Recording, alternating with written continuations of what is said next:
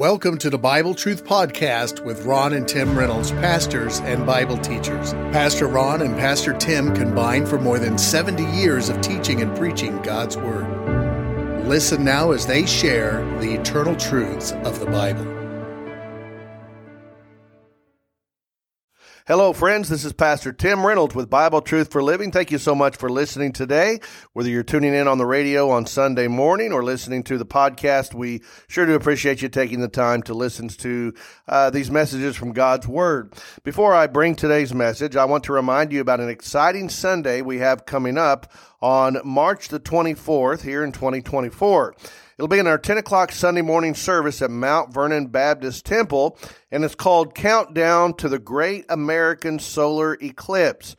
We're honored to have guest speaker Dave Napier from the Institute for Creation uh, Science, and uh, we're excited to, or Creation Research rather, we're excited to have him as he's going to present information about the solar eclipse, how the that God has created the universe to work in order, and uh, we're going to look at some interesting things that day. And so uh, you're hearing more and more about the eclipse. It will be occurring in April, so this will just be a couple of weeks before the actual eclipse happens And you know, here in Southern Illinois, we are in the path of totality.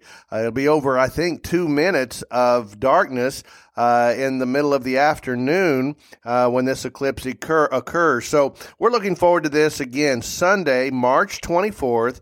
Uh, 2024 at Mount Vernon Baptist Temple at 10 o'clock in the morning.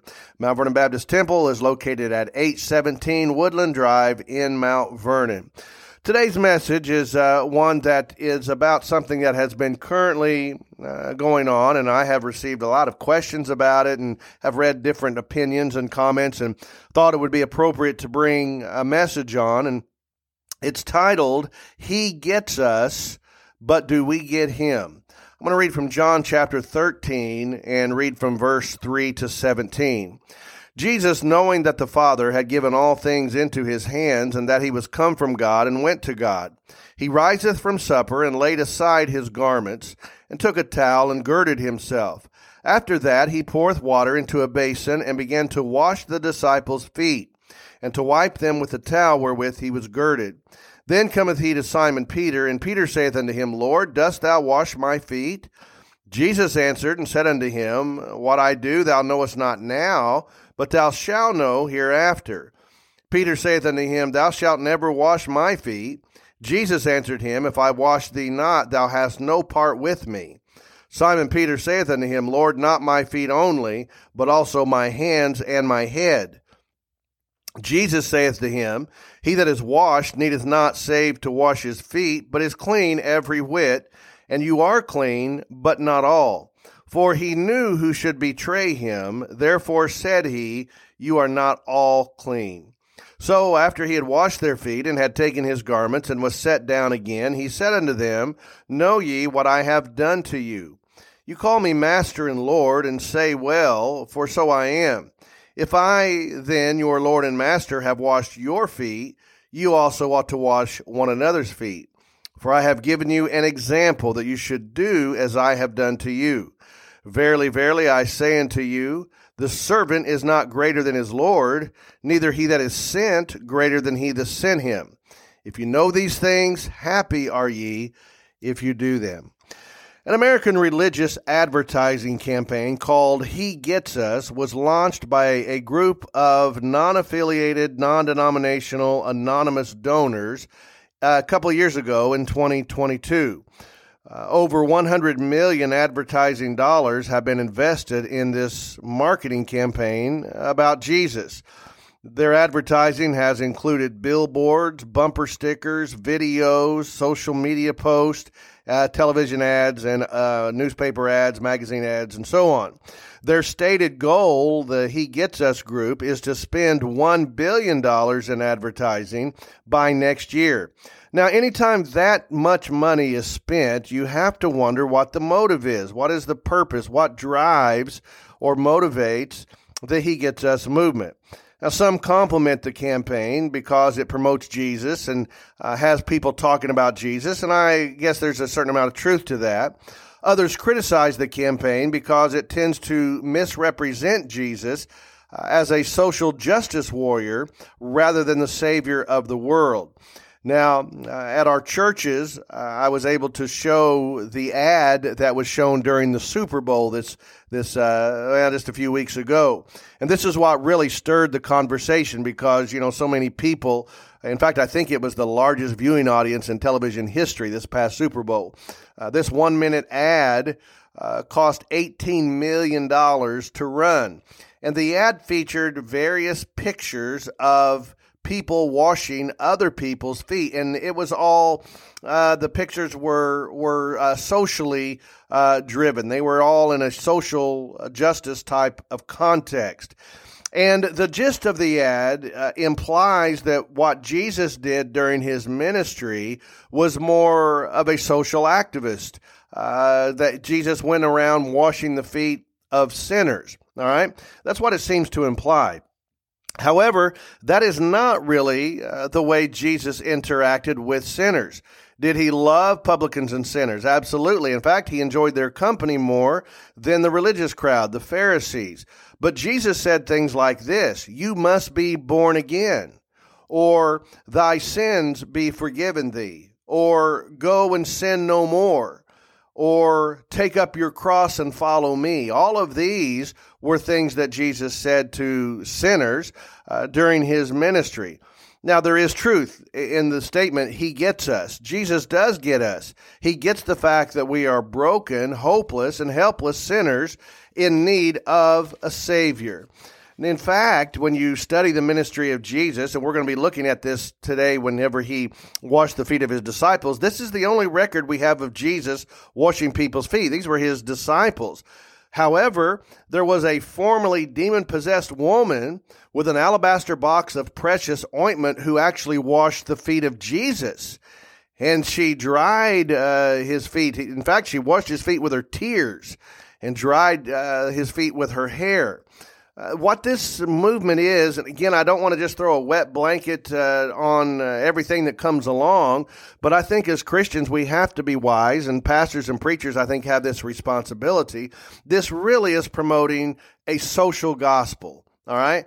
And Paul warns in Galatians chapter 1 if any other gospel is preached, Remember, gospel means good news, and it is when you break it down to its bare elements, the gospel is the death, burial, and resurrection of Jesus Christ. So if there's any other gospel, be it a social gospel, a prosperity gospel, a feel good gospel, he says, let them be accursed. In other words, don't even listen to them or give it any type of attention. Jesus also said in Matthew 24, prior to his crucifixion, he said, in the, in the last days, beware of false Christ. Now, I think that not only means there will be people come up and say, well, I'm the Messiah, and that will certainly happen during the tribulation period, but I think you also have a false presentation of Christ. The fact of the matter is, Jesus never taught, he never demonstrated a social justice gospel. Yes, he uh, hung around sinners and he loved sinners, but he never uh, encouraged them to stay in their sin. And that's the misunderstanding here. You see, he gets us, makes humanity the focus, and feeds our self centered nature. Jesus is more concerned that we get him and salvation comes through the gospel, the good news of his death, burial, and resurrection. Now, with all of that introduction said, as we look at this text in John 13, Jesus is in his final hours, spending time with his disciples before his impending arrest and crucifixion. We're going to explore this act of washing the disciples' feet and the purpose behind it, and how it teaches us more about Christ and what he wants of his followers. So, the first thing we're going to look at is an impactful reminder of the honor of Jesus Christ. Listen now to verse 3 again. Jesus, knowing that the Father had given all things into his hands, and that he was come from God and went to God. That means Jesus knew that he uh, he had come from heaven, come from God and was returning to God. What does that tell us about Jesus? Well, that speaks to his deity. You see, the social gospel neglects the deity of Christ. He was more than just a good example, more than a good teacher, more than a, a, good moral standard to pattern our life after. He is very God in the flesh. The deity of Christ is essential to the salvation of sinners. Jesus says in, in John 14, verse 6, I am the way, the truth, and the life. No man cometh unto the Father but by me. And if you had known me, you should have known my Father also. And from henceforth you know him and have seen him. Jesus is equating himself to God. That's also what landed Jesus on the cross because the, the Jewish leaders hated the fact that Jesus claimed deity, and yet it's essential to our salvation. So Jesus knew these things because he is God, and yet in verses 4 and 5, we're reminded of his humility. Now here we are. Verse 4 says, He ariseth from supper. That would be the Passover meal. And he laid aside his garments, just like he laid aside his deity to come in his humanity to this earth. And he took a towel and girded himself. After that, he poureth water into a basin and began to wash the disciples' feet and wipe them with the towel that he had girded himself with. Now, I want you to picture this for a moment if you can, and you may even close your eyes just to think about this. Picture the solemn hush of this moment. It's dark outside. Thirteen men are gathered, twelve disciples and Jesus. They've just observed a solemn Passover meal together. And now, as everything has quieted down, their leader, who they have watched over the last three and a half years, walk on water, calm the raging sea, heal the lame, the deaf, the dumb, the blind. They've seen him cast out demons. They have seen him raise the dead back to life. And imagine the solemn hush of that moment as Jesus stoops down, takes that towel and basin of water, and begins to wash the feet not of men who had been wearing nice uh, hush puppy shoes all day. They've been wearing sandals there in the desert region of Israel. Their feet are sand encrusted and calloused. Some of them are fishermen. You can imagine their feet had to smell and stink. Some of them were tax collectors, not looked on very highly among the society. One there, of course, would deny the Lord Jesus Christ, and another would completely defect from him. And yet, Jesus, in his humility, begins to wash the feet of these men. What humility it must have taken for God, deity, to come to this earth. Paul writes about this in Philippians chapter 2 and verse 5. Let this mind be in you, which was also in Christ Jesus, who being in the form of God thought it not robbery to be equal with God. That's his deity. But made himself of no reputation. Here's his humanity and took upon him the form of a servant, and was made in the likeness of men. And being found in fashion as a man, he humbled himself and became obedient unto death, even the death of the cross. May we always be reminded of the deity of the Lord Jesus Christ. All honor goes to him, and yet reminded of his great humility to come to earth and humble himself, to wash the feet of his disciples, and then to go to the cross to die for the sins of humanity. Well, the next thing we see in our text of John 13 is an impulsive reaction. Peter has a question, and you know, uh, the Apostle Peter seems to be that one guy always willing to say what everybody else must have been thinking. Verse 6 Then cometh he to Simon Peter, and Peter saith unto him, Lord, dost thou wash my feet? We don't know how many feet Jesus has washed up to this point. Maybe he had washed the feet of Andrew and Nathaniel and Thomas. And here he gets to Peter. And Peter, you know, the others, as they have their feet washed, I'm sure they're thinking, what in the world is this about? Why is Jesus doing this? Peter just asked the question, Lord, are you, are you really going to wash my feet? Maybe he even tucked them back behind him, you know. I, I don't want you doing this. And Jesus replies, What I do thou knowest not now, but thou shalt know hereafter. Now, how did he not know what Jesus was doing at the moment? It's obvious what he's doing, right? I mean, he's washing feet. No, there's something much more deeper than just the ritual or the act of washing feet. What you have here is something spiritual going on, and we're going to look at that in just a moment.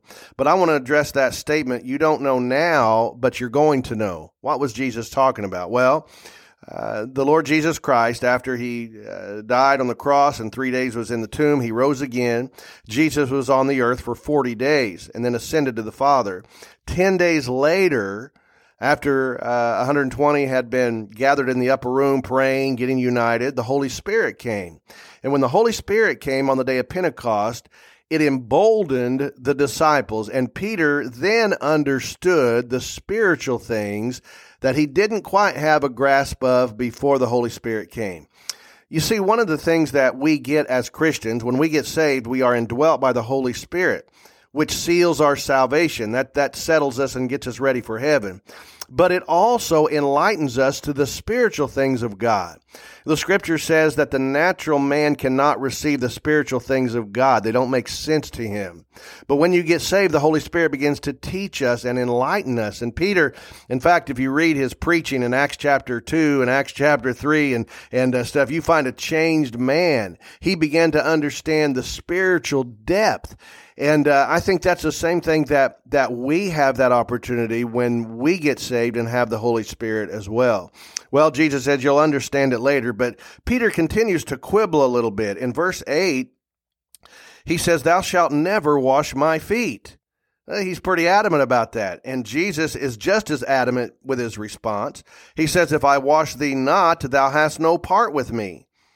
Well, I'm sure Peter was taken back with that, and he said, Lord, don't just wash my feet, wash my hands and my head. You know, I was thinking, I wonder if Peter maybe didn't have a flashback at that moment. Remember the story of the time in Matthew chapter 16 when uh, Jesus is telling his disciples he's going to suffer, he's going to be killed and raised on the third day.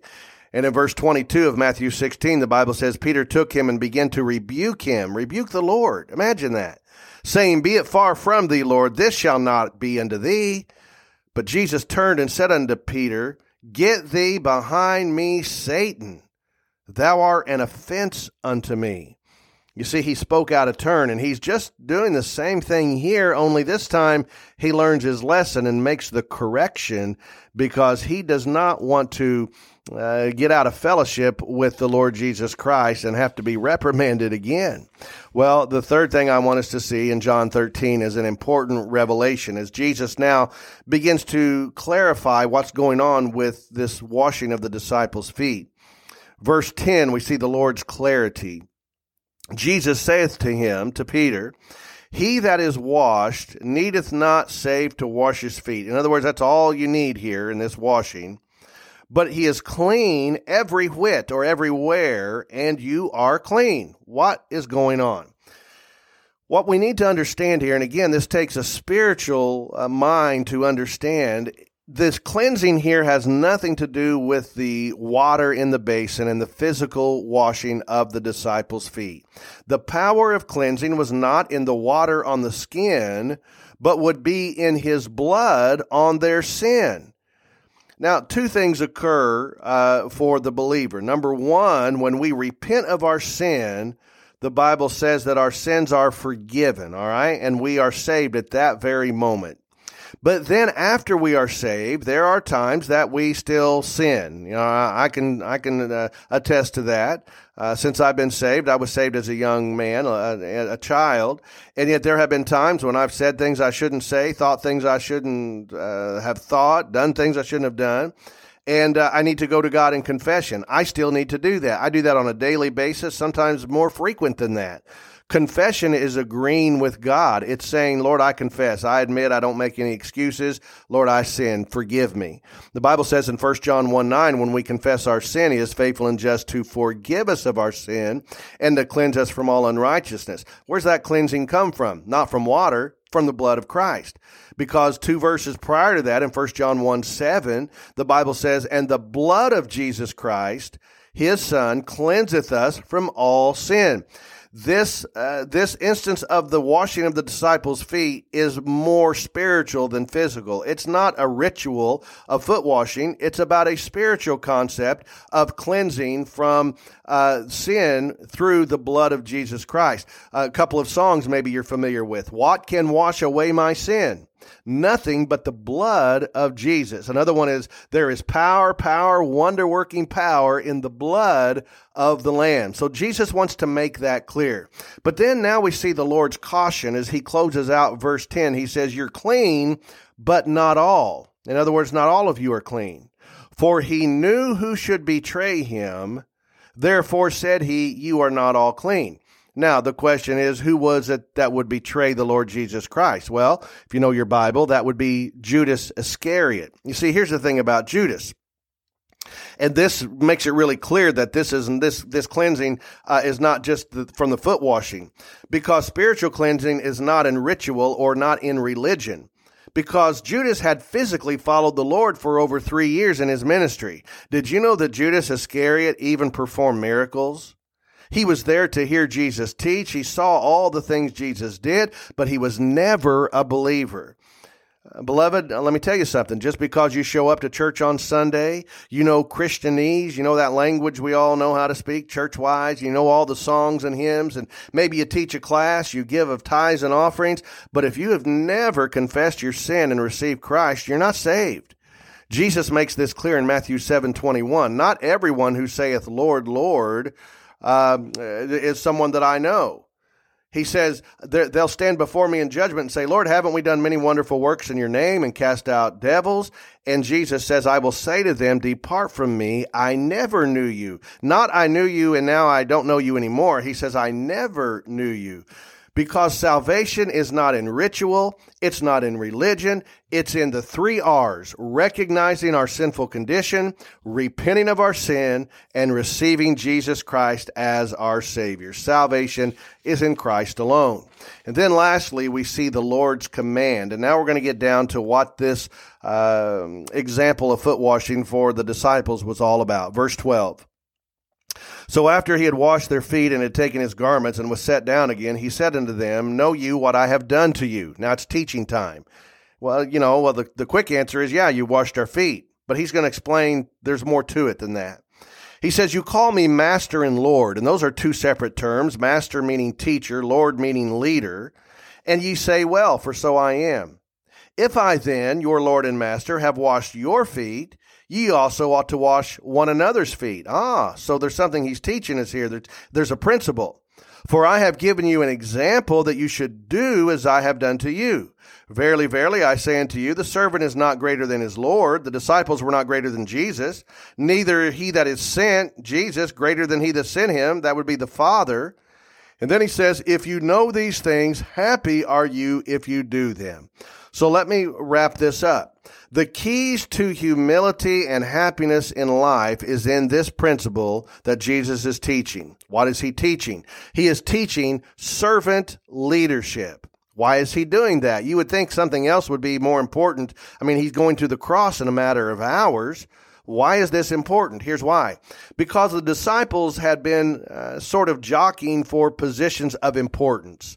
They had been, um, well, sort of debating among themselves who would be the greatest in the kingdom. In fact, two of them, their mother brought them and said, Now, which one, Lord, is going to sit on your right hand or your left? And Jesus said, You know what? That's not even important. He said, The first will be last and the last will be first. The kingdom is not about making a name for yourself. It's not about trying to get to be first place. It's about serving God and serving others. You see, again, that's another problem with this he gets us principle because uh, from the outside and from the shallow person who doesn't understand the scripture, you think, well, boy, that looks, that looks good. We should be washing feet and thinking of others. But really, it's all about self centered desire. You see, it's Jesus who wants us to serve God, and then when we serve God, we serve others. And the best way we serve God is by sharing the gospel of Jesus Christ. The gospel is not in going around uh, you know, saying, well, you know, it's okay to live a certain lifestyle and that's all right. Jesus loves you anyway. God does love the world, but God also is a God of wrath and judgment and justice, and sin must be paid for. Jesus paid that penalty on the cross. But if you reject Jesus Christ, you face hell, the judgment of hell for eternity, because you did not accept that sacrifice that had been made. Uh, well, let me let me share this little uh, illustration with you. You know, a large company or organization that has a bunch of computers. Often, those computers are connected to what is called a server, and a server has two main purposes. That is, one to share information, and number two, to distribute the workload. That's what a computer server does. So, in that context, you think of this we are all servers for Jesus if we're saved. Number one, we share the message. The message is the gospel. Jesus said, Go you into all the world, and he didn't say wash feet. He said, Go into all the world and preach the gospel to every creature. That's our number one priority. We call it the Great Commission. Then, number two, as servers for Jesus, we are to distribute the work with the spiritual gifts we have been given. Every believer was given a spiritual gift at the moment of salvation. Maybe you don't know what it is. I've taught on that before and we may do that again, but you have at least one spiritual gift. Maybe it's being a helpful person or uh, an administrator, teacher of God's word, whatever it is. We are to use those gifts to encourage one another, to build up one another, and then to go and to serve others, not to make us feel good or even to make make them feel good, but to point them to the Lord Jesus Christ. That's the ultimate goal of every believer. And so I want to ask you this, these two questions as I close. Are you sharing that message? Are you sharing the gospel, the good news of the death, burial, and resurrection of Jesus Christ? It's the most important responsibility of every Christian. And then number two, are you serving? Are you serving God by serving others? And not just, again, a feel good service, but doing so in pointing them to the Lord Jesus Christ. It's our responsibility that God has done, and Jesus set that example for us in Scripture. Well, thank you for listening today. I hope the message was a help. Let me remind you again, coming up on Sunday, March 24th, 10 o'clock, Mount Vernon Baptist Temple, our great American Solar Eclipse Sunday with speaker Dave Napier from the Institute for Creation Research. Hope you can be there at that. We'll be announcing that again over the next couple of weeks to remind you. Thanks so much for listening. I hope you have a great Sunday morning and uh, be in the Lord's house if you can. Until next week, this is Pastor Tim Reynolds say, May God bless you, is my prayer. You've been listening to the Bible Truth Podcast with your host pastors, Tim and Ron Reynolds. They can be contacted on the Mount Vernon Baptist Temple Facebook page, or you may send Pastor Tim an email to timrey1 at hotmail.com. Or if you prefer, mail correspondence to Bible Truth Podcast, 817 Woodland Drive, Mount Vernon, Illinois, 62864. Again, that's Bible Truth Podcast, 817 Woodland Drive, Mount Vernon, Illinois, 62864. Thank you for listening.